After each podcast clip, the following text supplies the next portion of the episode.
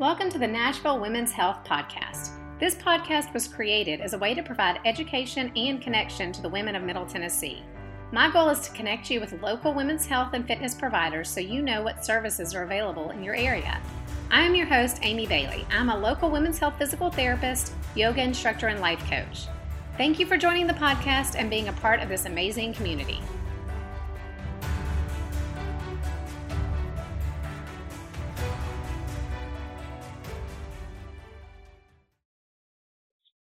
Guys, welcome to another edition of the Nashville Women's Health Podcast. It's your host, Amy Bailey, and I have Anna Kate with me today. Hey, Anna Kate. Hi, Amy. I'm so glad you're joining me. I'm so honored. I think this topic is it's heavy. It's not an easy topic for a lot of people, but I think it is very important that we get your story out there. We are talking about infertility today, and I think just for people to have some hope and faith in their journey if they're struggling, and just to know they're not alone. So I, like I said earlier to you, I don't have a dog in this fight. I want you to share your heart, share your story, um, because people really need to hear it. Oh, well, thank you so much. I'm so honored. I've always said that um, when I when this whole journey first began, I didn't really know the purpose of it. Um, I was someone that wanted always wanted a family. I always wanted a big family. And when we found out that you know, it wasn't going to be easy for us. I just thought, why me? Why is this happening to me? And, you know, now that we're, gosh, five years into it, um, now I know that, like, if all of this was just for me to share my story and to reach someone, I'm like, okay, I'll do it all over again. Um, but that was my purpose. So to start with, I think that you just have to, no matter where you are in your journey, just find the purpose of you know, it may not be the baby, it may not be, but it will be some purpose that, you know, some reason that you were meant to go through this. Um, so we started, I'll kind of start at the beginning. I married my college sweetheart. We got married in 2015. I don't know why I'm already forgetting these things. um, and we always knew that we wanted to have kids like pretty early. Um, I had just turned 25. And of course, at that time, I thought I was like, you know, super old. Right. Not looking back, I'm like, what? Although I did hear a good thing. It says that whatever age you are, that is the oldest that you've been. So that's why you feel like that. So at 25, I was like, oh yeah, like it's it's time, you know. And he was wise at 25. Yeah, right, exactly. And truly, like I could have already had five babies by then. I mean, that was just my, you know, that was just always my dream. So I always had this weird inkling that it was not going to be easy. Um, partially because if we look back at my history, starting at 15, I never had normal periods. So that's where the problem um, arises. And when you're 15, you're not really thinking particularly about um, reproduction and you know in later years. At um 15, um, it's almost a good thing not to have normal periods. Oh my god, it was like seriously amazing. I yeah. mean, I so at, it's biologically not a good thing. Let me clarify quickly. Right, but but it's not a good thing at all. But as a high schooler, it was like awesome. I was like, oh, it was easier. Yes, you're it, it, it. We had this conception, this preconception that you know, which I could talk about forever, where it's like, yes, the less periods, the better. Like, you know, let's do the shot that gives you two periods a year or whatever, you know. And so that was at 15, I'd had, I'd started my period, but it was maybe one to two times a mm. year. Um, it definitely was not anything consistent. And yeah, it was like I didn't even think about it. When I go to the doctor, they'd ask, you know, when was I'm, I'm like, I don't know, six months ago. Like it was easy. I never, never had to. No doctor never threw up a red flag about that. No, um, the solution was birth control. Okay. So I got put on birth control after having maybe four or five like periods ever in my life. Um, I'd also had my thyroid removed when I was 15, half of it. So they kind of thought maybe that was, you know, having issues regulating my hormones and things like that. They they never took into account the fact that I was very small. I was very athletic, played a lot of sports, was very active, um, ate pretty healthy. So, you know, things like that that they never really took into account of why I wasn't having a period. They just assumed it was hormones, assumed it was my thyroid, put me on birth control. So from the age of 15 to 25, I was on birth control. And I was on many different kinds because what would happen is that one would break my face out. And, you know, I had never had any acne until I was on birth control. And then, you know, I'm in college and I'm like, I'll do anything to not have this acne. So let's just put you on another birth control. So I just go on another, you know, birth control that had less estrogen or whatever.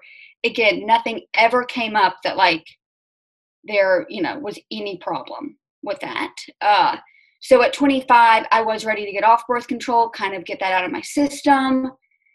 And I get off of it and I never have. My period never comes back. Um, and about three or four months later, after we got married, I had a cyst rupture. And when they went in to do the ultrasound, they could see the cyst that had ruptured, and my ovaries were just filled with other cysts. Um, there was about 12 to 13 on each side, and um, they immediately diagnosed me with PCOS. Mm-hmm. Um, they did a little bit of blood work, but not now that I know the extensive blood work that can be done. They didn't do extensive blood work. They just diagnosed me with PCOS and said I wouldn't be able to get pregnant naturally um, and that my two options, by the way, I gotten two or three opinions. This was not just one, that my options were either I could go back on birth control or I could go on medicine to help me ovulate to get pregnant. So it was like I had nothing in between. No, there was no in between options. And of course, I w- wanted to get going back on birth control. Didn't even, that seemed like not even remotely the right option. Right. So I said, well, like we want to get pregnant, so let's just start um, doing the ovulation medication. And so they started me on Clomid, and um, I never responded very well on Clomid. Every once in a while, I would get a good follicle. It would be negative that month. We do it again. Um, I probably did five or six rounds of Clomid. Um, during this time, I was still, I guess to back up a little bit, I was a personal trainer. So from 15, sports, very active. Then I became a personal trainer in college.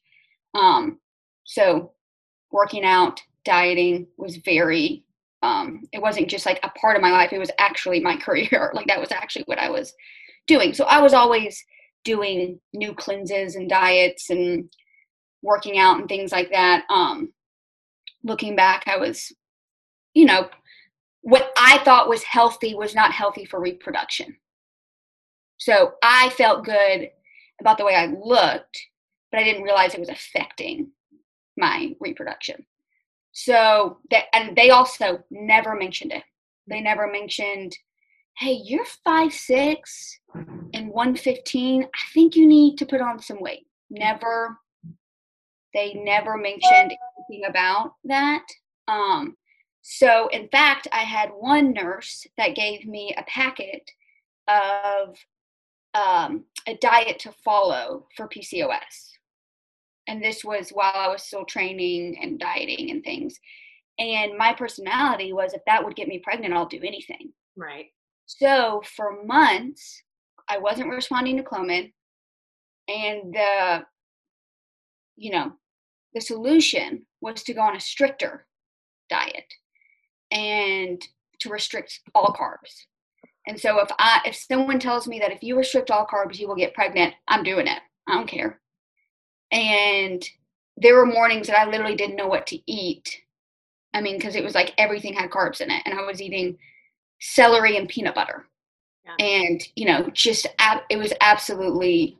I was you know, you go to hibachi and I was like never doing the rice or the so not only was I still training and still doing a lot of activity, I was now restricting even more than I naturally restrict. I already don't do a lot of dairy and you know, cheese and things like that. So at that point, I, looking back, I literally don't know what I ate for like several months. You were probably losing weight during. Oh, that. Oh yeah, I was still losing weight. I was still, you know, it was like, and in my mind, for whatever reason, it was like that was what was going to get me pregnant. I knew nothing else. You know, like you're you're you're putting your faith in what these doctors and nurses are telling you to do.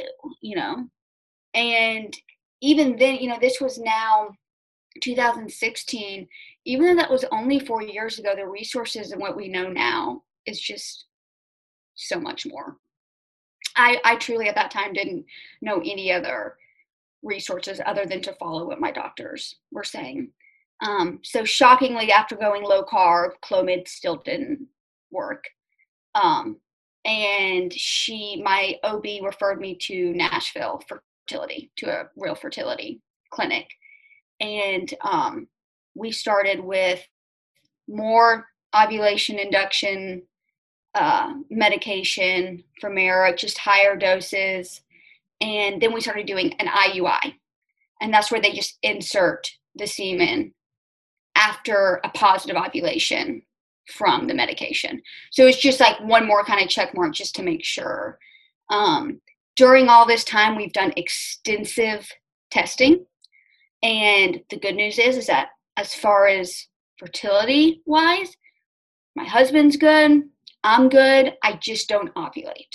Mm-hmm.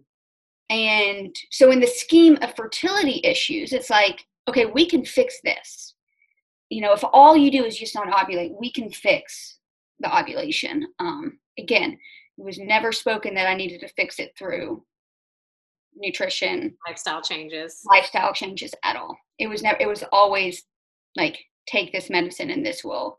Um, so we fortunately got very lucky, and we did get pregnant with our with an IUI, and that was in December, or actually it was November of 2016 and then in december we miscarried.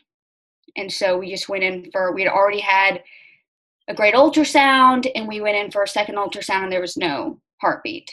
And you have to i mean i'm st- i'm 26 dylan's 26 i mean looking back we were so young yeah i mean we were devastated i mean it was like at that point i had even though i'd been through it had now been over a year of fertility treatment I still didn't think that I would experience a loss like that. Sure. I was still a little bit um, naive, and I, I kind of always wish I could go back to that stage, to be honest, where it's like I just didn't expect that.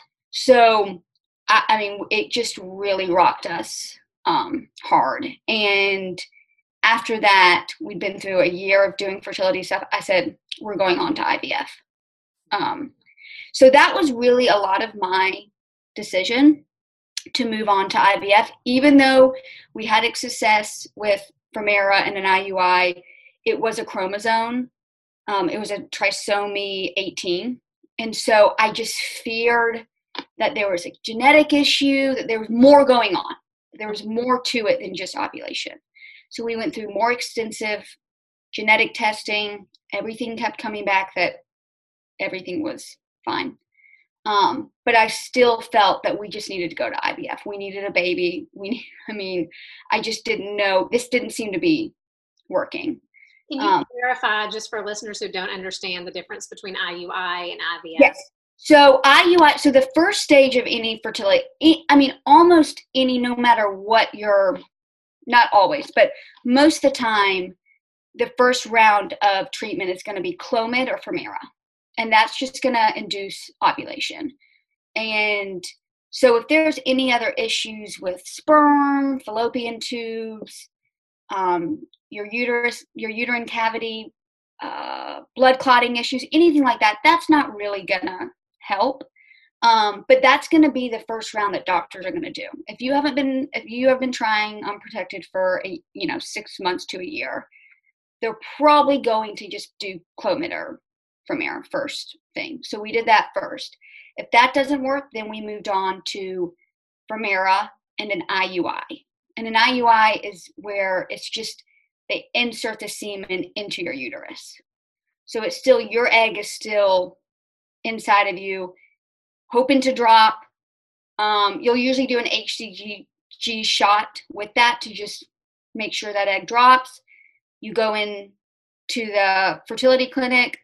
Um, they insert the semen, and um, you'll still do like timed intercourse throughout that as well. So usually, unless there's a, a really low sperm issue, um, and so then IVF is in vitro fertilization. That's where they remove eggs from your uterus and then they insert the semen into those eggs in a lab and they make an embryo. When they put that embryo back in you, that is a baby.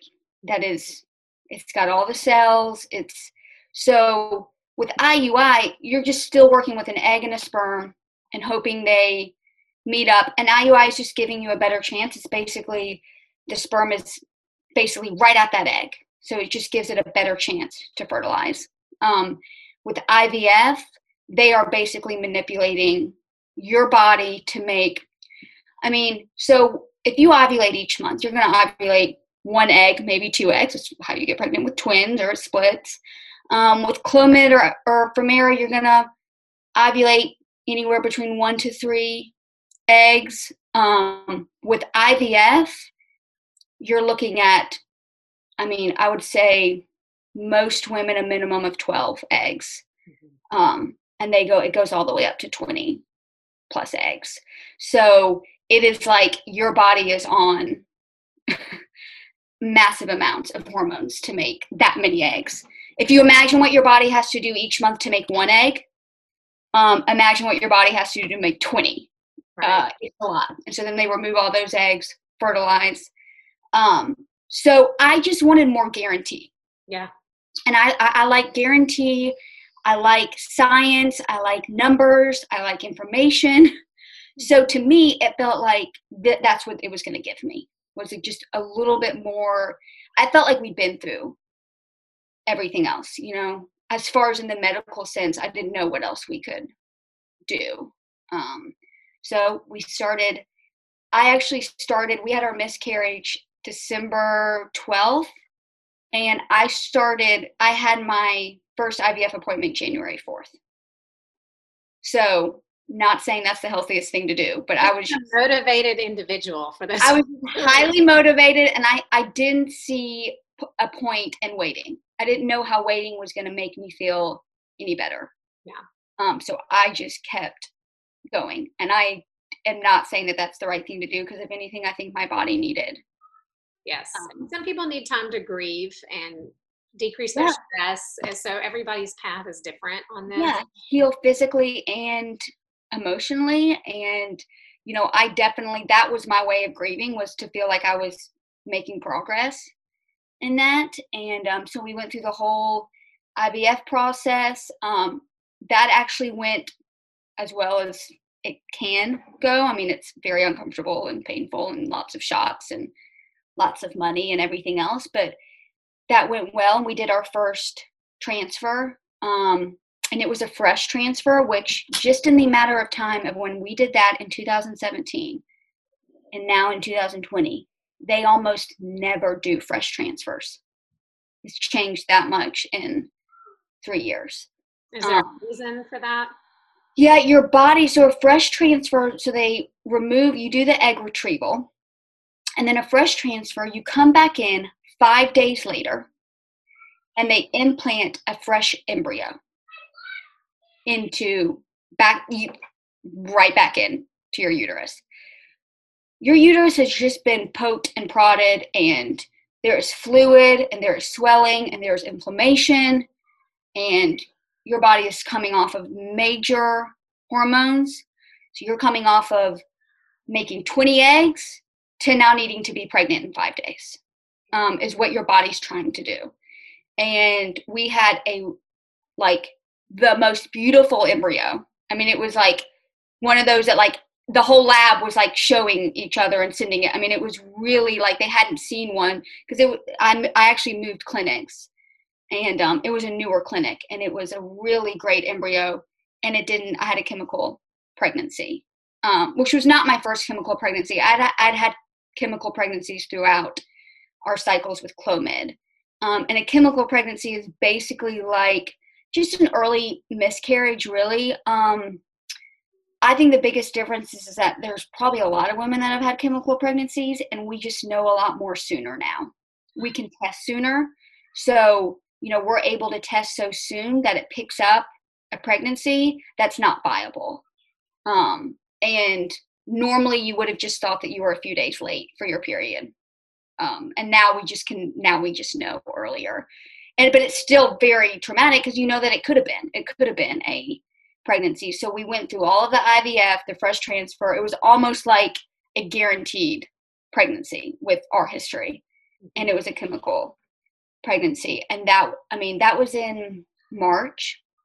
Um, so that that was a that was really really hard um, as well to go through that you know just a couple months after our miscarriage and so you know me i gave my body about a two week rest and then i started back ah. and uh, we have our miracle daughter presley who was conceived through ivf that next month it was in it was in may so it was about it was about a two month um, but it wasn't that wasn't because I wanted it to be two months. It was because that's how long it took uh, my body to get ready for another transfer. Um, it was a really long process of my uterine lining needing to be thick enough, and that's you know just one aspect of IVF that you just really have no idea you know, if, if you're just trying to conceive naturally, you really don't know about your uterine lining and your estrogen and your progesterone and your LH and all of these hormones that you just really don't, um, you're not even really thinking about. And with IVF, not only are you thinking about them, but you're literally fixated on, you know, what your lining is, what your estrogen is, what your progesterone is, everything, just in order to hope that it you know, works. So for two, it almost took two months to get my lining thick enough to do um, the transfer, which what that means is that it's just a lot of added hormones. So I was on shots, I was on suppositories, I was on patches. Um, it was they basically pulled out everything that they could think of. Again, the one thing they never talked about was lifestyle. They never said anything about you know what could be causing dog barking. I'm trying to move away from the dog so i'm sorry. Oh no that's it's life. I'm surprised no, they didn't mention any lifestyle but in the midst of this you're stressed. You're stressed you know i'm still fo- hyper focused on what i'm eating and um you know doing a lot of gluten free and dairy free and a lot of anti-inflammatory type of you know restrictions and yeah it was a lot you know i mean at this point you will literally do anything. If, if, if they tell you to eat this don't do you know you will do anything. And so i had put a lot of that pressure on myself. And yeah they really never talk a lot about lifestyle or supplements or anything to really help um, from the inside out. You know it's kind of like their job is to do the medication and that's what they know. Mm-hmm. that's you know they, they know how to manipulate your hormones and your body in that way. And uh, i didn't put enough education into the other side of it. So yes i presley is our miracle because i still to this day don't know how my body was able to get pregnant to be honest e- even with all that medication and stuff um, it's really truly a miracle looking back. And uh, so we were lucky i mean really in the big scheme of infertility that's a very you know a year and a half that's you know it was a year and a half of every day of me. I mean at this point i'd quit my job training. I mean i had completely 100% um, dedicated myself to getting pregnant. That was all that I, I was really focused on and uh, went through with a like I had a great pregnancy, um, had a great labor. So I was so lucky, so blessed, and it was the best year of my life because I didn't have to go to appointments and worry about fertility stuff. And I always had in the back of my head that I'm I want more kids and then I'm going to have to go through it again. I always knew that. I really did. But it was like just so nice for like a year, a year and a half to just kind of like not have to think about that. And when Presley turned one, they told me that I could uh, come back for more transfers. We still had five embryos left. So um, the day after Presley turned one, I was back in their office. And, you know, I I stopped breastfeeding her right at her one year birthday, and I was back in IVF a week later. So basically, I mean, I, I can't even really fathom, like, since Dylan and I have been married, um, so I'm 30 now. So for five years, I have basically been doing IVF, I've been pregnant, or I've been breastfeeding. Yeah. I mean, it's it's really like when I think about what I've actually done in five years, it's like, what have you done in five years? I'm like, oh, like literally those three things is, is, is what I have um, done. And I wouldn't change it. I really love it. I think it's amazing. I think it's all absolutely amazing. Um, but I went right back into IVF. Uh, after breastfeeding again, I was, I was, I probably weighed less after breastfeeding than I did when I was training. I mean, it was just, it was really took a lot out of me physically that I didn't realize. And again, nothing was ever mentioned about that. They did say to me, like, I think you'd benefit from, you know, gaining some weight and um, I think you'd have more success. And so I was like, okay, like, I'll, you know, work on that. And two failed transfers later. So we've had Presley. We, you know, I, I think my expectations were, you know, moderately high considering that I, before Presley, I didn't know if I could carry a pregnancy because right. I'd had a miscarriage. We'd had multiple chemical pregnancies. So I'm dealing with the unknowns of can I even get pregnant? Can this even be possible? So once I got pregnant with Presley, I thought, well, well, this is actually possible. This works. IVF works. This all works. My body works. Um, so in some ways, those transfers were like just as hard as the first one because it was just like, no, this is supposed to this is supposed to work. Um, and in the meantime, I had just kind of met some people had kind of entered my life that uh, had kind of led me to a functional medicine doctor, Dr. Melissa, which is how I've met you, Amy. And I just had this tug that I needed to really figure out what was going on with my body. I didn't want to go through more IVF without really knowing um, what was going on. And so I decided it was after our, the second transfer in 2018 that no, it was 2019. In 2019, I decided, you know what? I got to take a break. I got to figure out, I want to figure out what's really going on. And thank God for Dr. Melissa and you and National Brain and Body. And she just really dug deep and um, really wanted to know about everything. I mean, I'm talking, she wanted to know basically since the day I was born, truly. She wanted to know were you born vaginally, C section, were you breastfed, were you, you know, literally anything. There's the dog. Sorry, I tried to move my no. closet and. Hey, I can talk through a dog barking. I love it. You so, girl. This is this is great. No, you don't need to worry about it. So, Dr. Melissa wanted to know everything that I have my body's ever been through. When did you start your period? How, you know, everything. I mean, literally by the end of it, she knew more about me than anyone else in my whole life has ever known about me. I mean, she like, and what I realized was that that's really what I needed all along mm-hmm. was a deep dive into my health. Um, I had no idea that at 15 what my body was going through would actually, you know, follow what my body was going through with infertility. I had no idea. I didn't think what I did at 15 would ever affect um, what I was doing later on. And um, so she did a lot of blood work, and basically her diagnosis is your body needs food, your body needs rest, and you need to learn to breathe and relax and you know and do things that you almost don't want to hear. You know you're really it's kind of that like uh, really that's like that's all but it's a lot. It's really a lot when you think about it.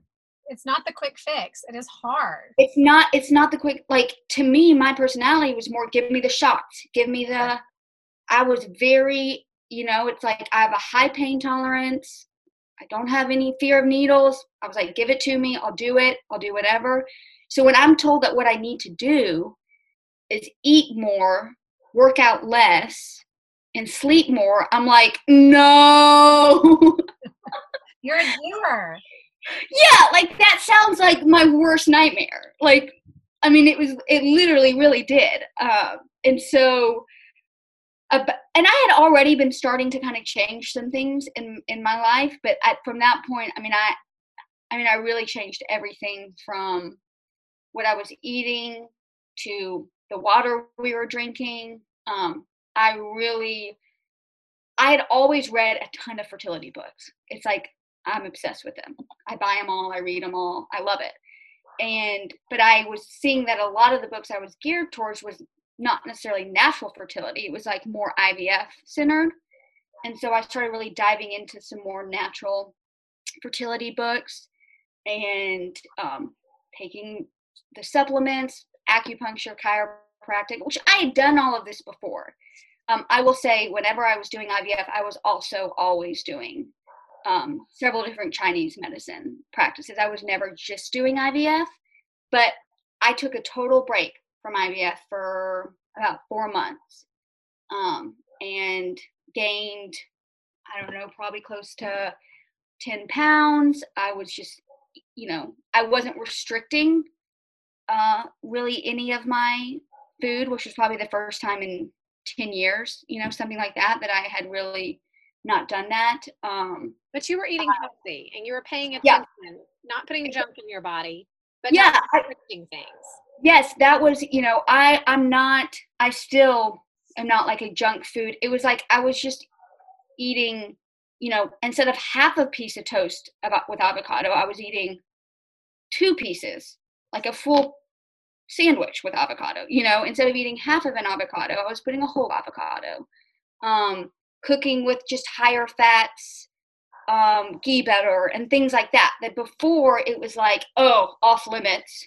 Like, you know, I'm not going to cook with butter, you know, things like that. So I was just really adding, I was really focusing on fats um, from nuts, from nut butters, and um, things like that that were, you know, kind of easy to kind of add that fat back into your diet. And after about four or five months, I felt great. That great feeling led me to feeling like I needed to go back to IVF though. That I felt like my body's still not ready to do this on its own. But I think my body's ready to do this with IVF now. And part of the reason was that we still had three embryos left. So we had seven embryos to begin with. So we've now lost four, and we have one daughter. Um, anyone that's done IVF all of those embryos, it's devastating to lose. Um, to lose that many, it's just like you. All of those embryos can be a Presley, can be you know a daughter, can be a son, you know. So it's really really hard when you look at like, oh my God, I've lost four embryos, but I still had, or I'd lost, yeah, I'd lost uh, three embryos at that point, and but we still had three left and I just couldn't leave them there. It just felt like my heart was, I really had these real strong feelings of like, this is what I need to do. So we start back.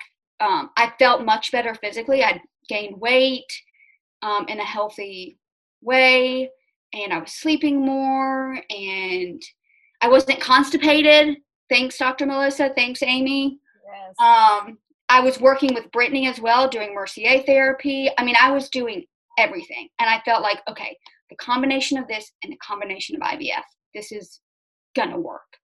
Um, and so we started doing another transfer in January, uh, prepped for that. And that transfer failed in February. and that it's like I don't even know which one's the hardest one. It's like they're all hard in different ways because I was in different journeys. Yeah. And but let me tell you, my body did not feel good. It didn't taking that break from the medicines, I really felt so good. And then when I got back on them, it was like, oh my gosh, like it just knocked me out. And so that was really hard. And I truly did not know. At this point, so our story gets really interesting. At this point, uh, my fertility doctor was wanting to pull out all, all the stops. And partially he wanted to do that because I wanted it. Mm-hmm. Um, he knew how bad I wanted this. He he knows my drive. He knows, and he didn't know why we had now lost four embryos. I, I don't. Every test we do, I seem perfectly healthy. I've carried a pregnancy. Dylan's healthy, and we just really were kind of dumbfounded. You know, it was one of those things where it's like when the nurse calls and the doctor calls and says it didn't work, they're truly shocked. They really don't know why.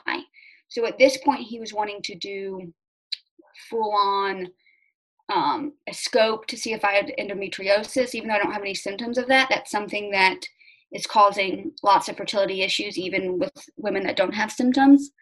And oh, I mean, it was everything. I mean, it was we were we were taking out we were in the process of taking out a loan for over thirty thousand dollars to redo um, testing to do another retrieval.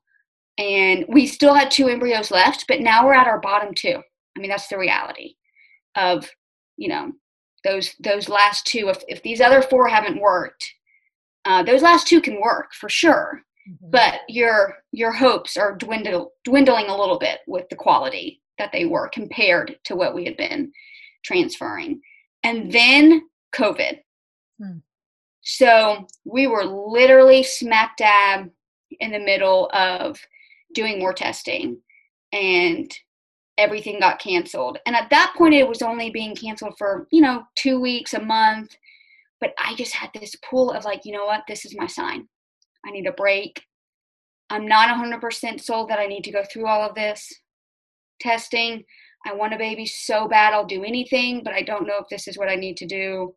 Um, and so I really just took a little break and reached back out to Dr. Melissa. We set up a plan.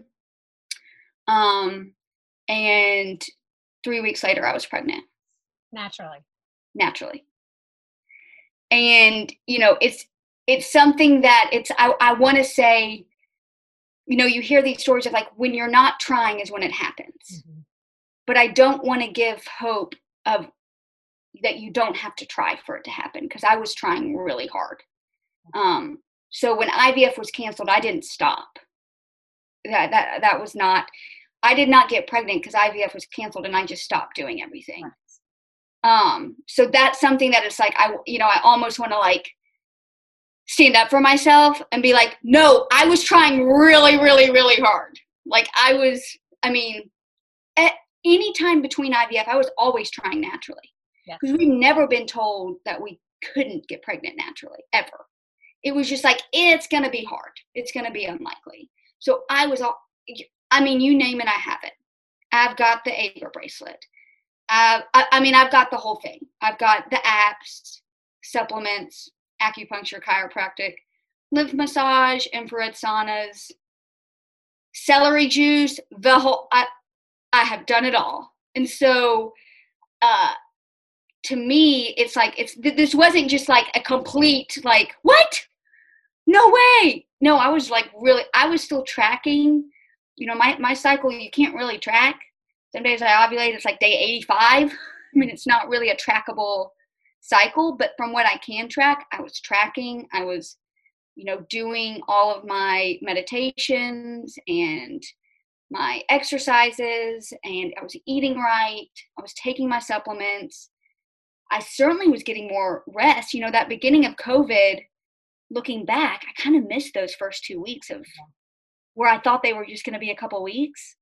And so we just rested and we just kind of hunkered down and yeah. Yeah. And uh, so this was not so surprised that like it, we had no idea. Mm-hmm. You know, I was trying, I was tracking, I was doing ovulation strips every day. I was checking my cervical mucus, I was doing the whole thing. And um, so I was just hoping that sometime during COVID I would ovulate, but still, you know, I have ovulated before and I still haven't gotten pregnant, you know, so that part is definitely a surprise, you know, that it actually worked.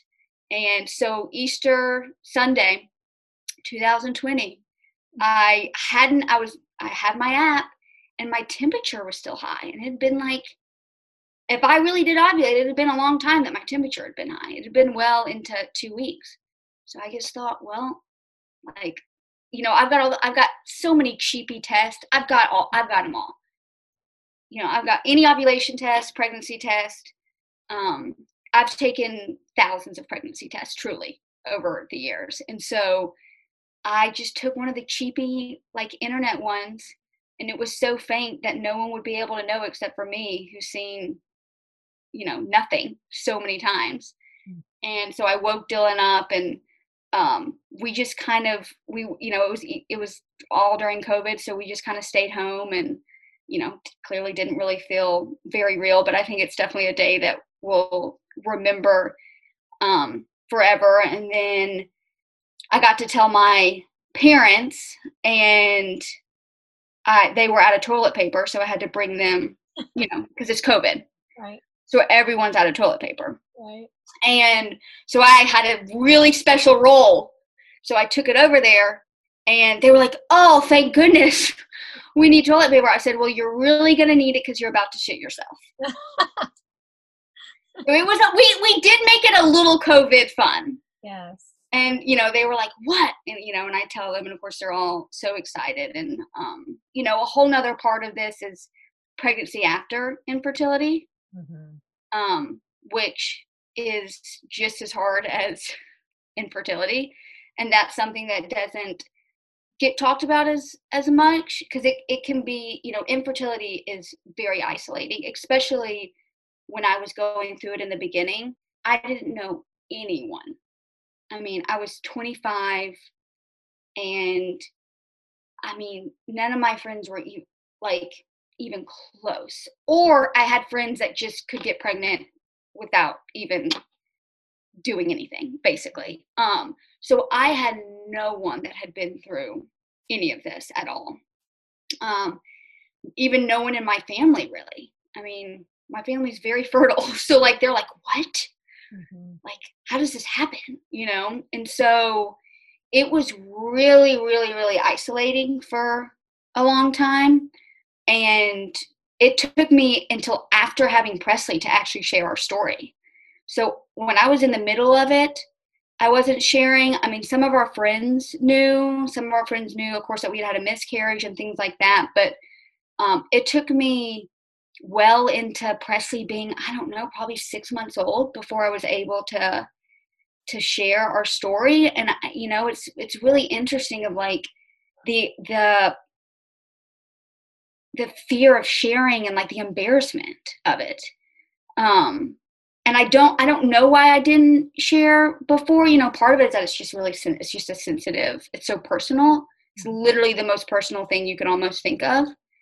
And so that was part of it and but yeah the other part is that you're just kind of like if you share it you feel like something's wrong with yeah. you and you know something just kind of clicked on me that if someone were to come on to my instagram and were to see dylan and i got married. A couple years later we had presley. They would have no idea what went on between those two years. And so i really felt a calling to say this is not I was really saying, wow, my Instagram's part of the problem.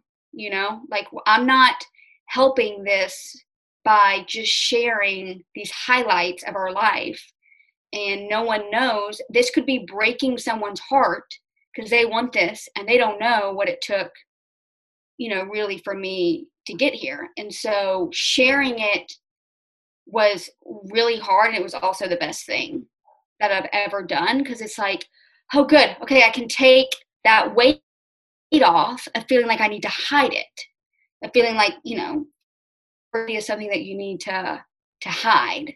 And you know i'm still i feel much more connected to the infertility community than i do to the natural pregnancy community. Mm-hmm. so that's actually what's been hard about this pregnancy is that like my heart is still with you know all my infertility sisters and everyone trying. That's really still where my heart is um and part of it because when you think of in the big scheme of things of the times that i've been pregnant and the times that i haven't been it's been a lot more that i haven't been right. So I, I have more connection to that side of it and you know i'm still trying to balance you know pregnancy after infertility whether natural or not. It's like if anything this was really hard because when i found out i was pregnant i didn't even know who to call. I called melissa at Nashville Brain and Body. That's who i called. That was the first person i called. I didn't know do i call my fertility clinic? Do i call my ob like who i don't even know what to do. Like what do people do you know like what i don't know you know with ivf it's like you have scheduled times you come in for blood work for positive pregnancy test and ultrasounds and i did not so you know, I didn't know who to call. It that was really stressful. And then on top of it, it was like now I'm being treated like a normal person. I'm like, no, I'm not normal. This is not normal. None of this is normal. Like, you need to see me today. And they're like, you're fat. Your HCG looks great. It's doubling. You know, your progesterone's low. That was another thing. You know, my progesterone was low and had to be put on suppositories for that. And so I'm freaking out. They're like, no, you're fine. You know, we'll see you in two months. I'm like, two months? Like, so it, and I'm still in that. We're now, you know, I'm, uh, thankfully I've made it to 16 weeks and now I don't go back to like 20, like a month, a month. Like I haven't been a month without seeing a doctor my whole life. And so, you know, it's, it's a very different, experience you know even once you're pregnant it's still you're really used to being monitored and um, so it can cause a lot of anxiety and thank god for my team of women like you and dr melissa and brendan who are you know kind of constant sources of uh, calming and breathing and you know everything's okay because otherwise i'd just be like a mess all the time as opposed to like 50% of the time. And yeah, so that's kind of our long, elaborate story of basically I've done it all. I've gotten pregnant through IVF, it works. I've gotten pregnant naturally, it works. um, and so I feel just beyond like lucky. That's you know that's part of the guilt is that I feel like how you know I I have said many times to so many of my friends like I I only wanted this for myself if they could have it too. Um, and so that's been really hard of I truly um, when I would have friends, especially in the infertility community that would get pregnant, I truly was so happy for them. Yeah. Like in some ways, it's easier to be happy for them than for yourself because uh, you don't live with the fear of loss of losing this pregnancy, and so it was almost easier for me to be happy when you know I would have a friend text me that it worked. Be like, oh, I mean, really, truly, I would be like so happy. And so it's been hard for me to be happy for myself when there's still so many of my friends that you know want this, and so many people I've met in the community that want this um, for themselves. But I truly, truly hope that my story is not a story of discouragement for them, but of encouragement, and that it really can work, um, and it really does. And you know, you you've been such a support, but I would say, you know, I've heard many a women on your podcast say this. You just have to advocate for yourself. Yeah. It, it no matter what it is, you just you have to do the research. Um, that was my biggest uh I wouldn't say, you know, I don't regret anything, but in the beginning, I was 25.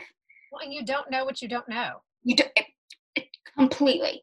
I, I didn't know anything, you know, and, and so the that was part of the reason I wanted to share my story is that infertility is really, really tricky because I could tell you everything I have done and supplements I've taken and what's worked for me and what hasn't but it really what makes infertility really really tricky is it is so different for everyone. And um, that's why I never blame the doctors or the nurses. It's like they're truly doing their best. Um, we're all so different. Our bodies are all respond so differently to medicines, to supplements, even to acupuncture, different things like that that worked for me, you know, maybe doesn't work for someone else. And so, you know, that's what's really hard is that yes, I've got a whole host of books that I think are wonderful. Um, and you know, some of them work for others and some of them don't. And that's what can be discouraging is finding what works for you and kind of finding your team. Um, and it's a hard balance between, you know, the functional medicine that I do at Nashville Brain and Body and that I do with you and then um, with Dr. Melissa. And it's hard to balance that with your medical doctors. Right. Um, and so it's important to find a medical staff and team that is as supportive of what you're doing with your functional medicine. And to me, if more of them were, you know, kind of in joint during this process, then I think we have more success uh, by far. Because not because not everyone, you know, doing it all natural does not work for everyone, and doing it all IVF does not work for everyone. And if we can find a way to really incorporate those two, then you know that's kind of that's what worked for me was finding a way to incorporate where I didn't have to pick and choose which one. Yes. I could do both. You know, I think you're just being so real and so raw. And thank mm-hmm. you so much for sharing this story. I know it's not easy. You've been through a lot. Um, well, it's therapeutic sometimes too. And I think it's therapeutic for other people to hear the realness mm-hmm. and what you've been through. Um, and i think you know you've said so many things like you're involved in an infertility community i think people need that a support group a community people who aren't just your reg- regular friends but you know right. your friends and family who may not have been through this journey but to have people who understand your emotions that you can be real with yeah i mean that was really part of me sharing my story was i never realized how much of a blessing it was because then i was able to connect with people um, yeah, I think really finding a community or it literally, it's like this is what I always say. My biggest hope for Presley when she goes to kindergarten is to have one friend to sit with at lunch. Mm. And it's like kind of like that with fertility. Like you just need like one friend to sit with lunch, you know? And so it's kind of like that's really that's a starting point. If if you can I didn't have one for I mean really I never had one through the first through the first IVF at all. I didn't know anyone. Um, no one really knew as much that, that I was going through it. Um, so I had a bunch of support from my family. But as far as like knowing anyone that had been through this, um, other than like my mom's friends and you know people like in the you know years past that had been through it, but no one that was in the trenches at that moment. And the best thing I did was I did reach out to a therapist. Oh, well, she's been on your Ready Nest. Oh, yay! Yes. yeah, of course. So I, I, of course, she's been on your. So I'm doing you know, my best over here. yeah, a, it's amazing. I mean, really, just come to your podcast and you'll basically get every little thing that I've ever done in life. You know what? That's my hope, and that's why I do this to help women in Nashville. Yeah, it, it I wish really, people in the whole world that I'm starting small with Nashville. It, it really is amazing. So you know, I went to a therapist because I didn't have anyone to to really talk to about it, and that really helped, especially until I was able to share our story and meet people. And um, so that yes, I think that's the best thing. Even if you don't want to share your story, reach out, and um, you know you you will be surprised at what just one friend at the lunch table going through infertility can can do. Uh, for you and if i i truly believe if i wouldn't have shared our story i don't think i'd be where i am right now because by doing that i did get a lot of really good advice from people and yeah. sometimes you have to hear that and by me sharing our story it kind of you know made other people aware and they were like hey i go to this doctor and you know that's how i found out about Nashville brain and body yeah and if I would have never shared our story, then that person would have never known to tell me to go do that, you know? Mm-hmm. And so there's a fine line between protecting your heart and also sharing and accepting some you know advice and second opinions and third opinions and fourth opinions. And that's really what it took for me to to say you know what what i'm doing is not working. Yeah. So uh, i will take all the advice i can and hopefully something hits. And and it did. And so you know definitely don't hide your story you know doesn't mean you have to go out on social media and share but i think just telling someone um, you don't know what that could do for that person what it could do for you.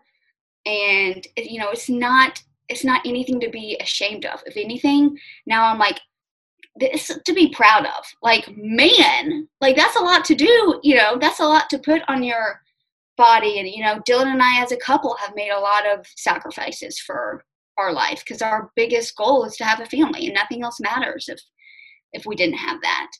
Um so you know that that has been a great learning experience too as a as a couple that you know i don't think we would have ever i don't think we'd ever be where we are but it's a lot at 25 to look, looking back i mean we were getting married young and we didn't even feel like it. So going through infertility at that age you know we just did it. We just pulled up our pants and went to the doctor every day. Yeah. Yeah i'm sure it's created a stronger bond between you two. Yeah I, I, mean the i mean the appointments that we had after being married for four months and the decisions that we were making.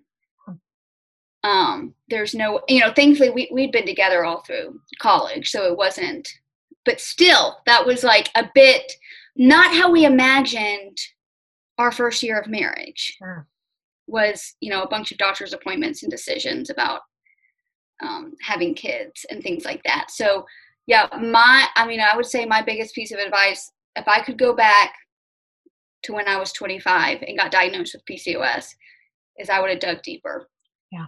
Um, because we still don't know if that's really the right diagnosis. Yeah. Like really to this day, and it probably wasn't. And uh, but probably wasn't because the things that they were doing to treat it weren't working. So that's kind of a sign that that's maybe not what it what it is. And I think my issue was probably with um, just needing to eat more and rest more. And not everyone wants to hear that, and not everyone wants to do it. Right. Your body needed more support. Yeah. Yeah. Absolutely. And that's not everybody's problem, but no. Big chunk of a lot of people's problem, and not just in Mm-hmm. relation to infertility, but so many other health concerns. So so many other. I mean, I, I mean, yeah, I was having things from headaches to constipation to all kinds of things that I that I had no idea were even remotely Mhm. um, uh, related to that.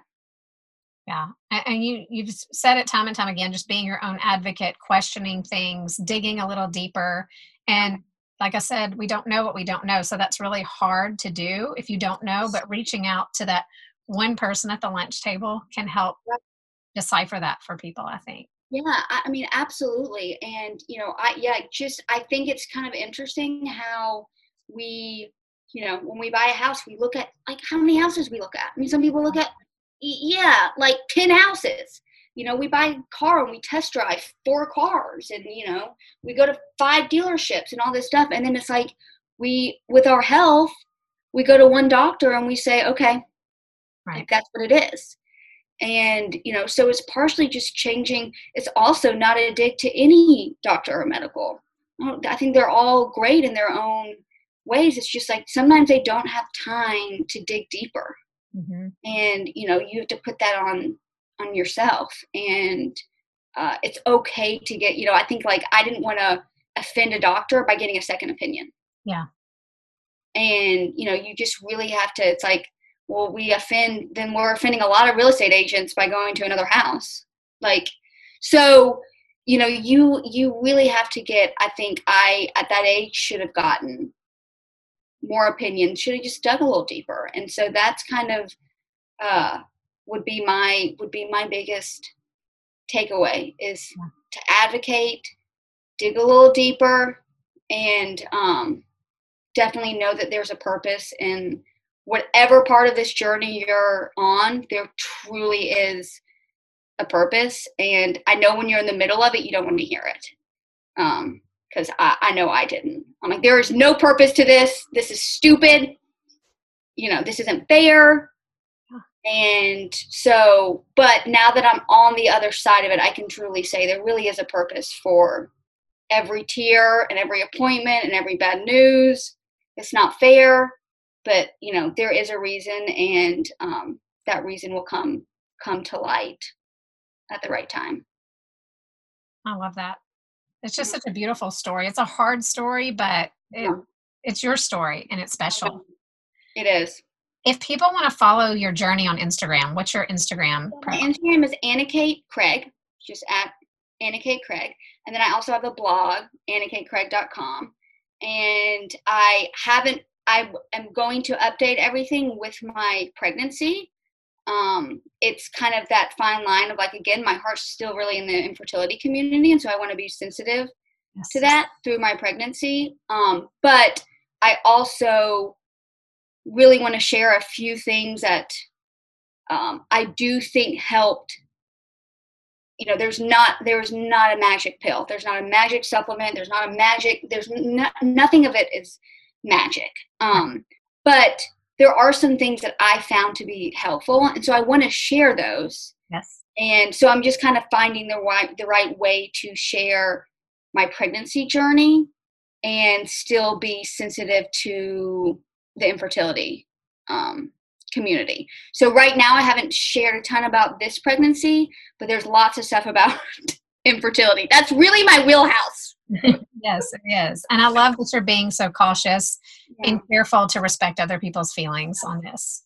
Yeah, absolutely.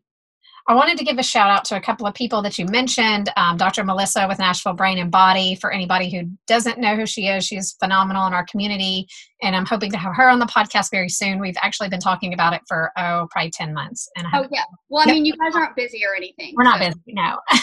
um, and then also Brittany Anderson. You mentioned her. Brittany is a women's health nurse practitioner in the community. She also has office space at Nashville Brain and Body. She has been on the podcast. Um, but she's also the regional regional director of BirthFit. She does Mercier therapy. She does everything. She's co-owner of Practice of Strength. Um, love her. She's phenomenal. Also, two great resources in our community.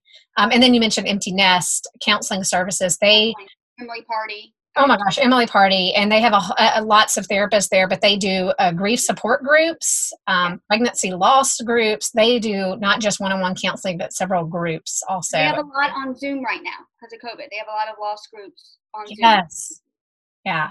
So yeah. big. Yeah, my I mean that's really my my group of women right now that I have that is you know the tribe is unbelievable. Yeah. From you to Melissa to Brittany to Emily. I mean, it's really um, super special. And so to me, again, if all of this just led me to the three of you, because yeah. this is a lifelong, I mean, Lord, I think I'm going to be with you forever thanks to my pelvic floor. So this so. is, um, I will be. I will be. That can be a whole nother podcast. Selfish reasons. We'll go into a wellness journey instead yeah, of. that will be a whole nother podcast. But it, it really, if, if all of this, you know, this is a lot of the you know the other thing i know we have to go but the other thing is that a lot of my issues that were causing infertility are issues that can cause lots of other health yes. men in the future.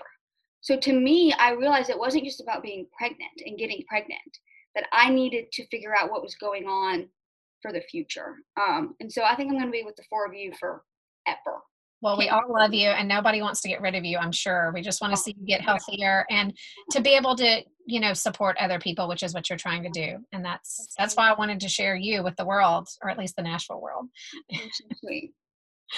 Um, uh, one thing you said, and I'm co- totally plugging my pain support group here, but you said finding that one friend to sit with at the lunch table. And when you said that, it just reminded me of my pelvic pain support group because that's why I started it. I had Erin on the podcast a couple of weeks ago, and she didn't have a friend to sit with her at the pelvic pain table. And so, was, she, was that the endometriosis? Yes. Yes. so I started with her um, a pelvic pain support group to give her that community too. And because that's a passion of mine is treating pelvic pain. Um, but I love the way you said that. Just a friend to sit with at the table. Yeah. yeah, pelvic. I mean that. I mean, really, we could go on and on about this, uh, whether it's from all my treatments or my pregnancy or anything like that. Uh, getting pregnant is just one step. Now I'm dealing with a whole nother host of issues and pelvic floor um, pain is is the big one right now. And so yes, you just got to fight. You again, you just got to advocate for yourself. I'm so glad I found you for that issue because again, um, no matter what part you are in infertility, once you're pregnant, you still got to do a lot for your body. That's yeah. just one. That's just one part of it. Yeah. Yes. So I'm very thankful for all the advocacy that you do. Well, thank for you. our little pelvic floors that need a lot of help. there is no shame in needing help for the pelvic floor. It is very common. Um, one in you know, it's like one fourth of women will have pelvic floor dysfunction within their lifetime, and that's a pretty big chunk. That's a quarter of us. So, yes.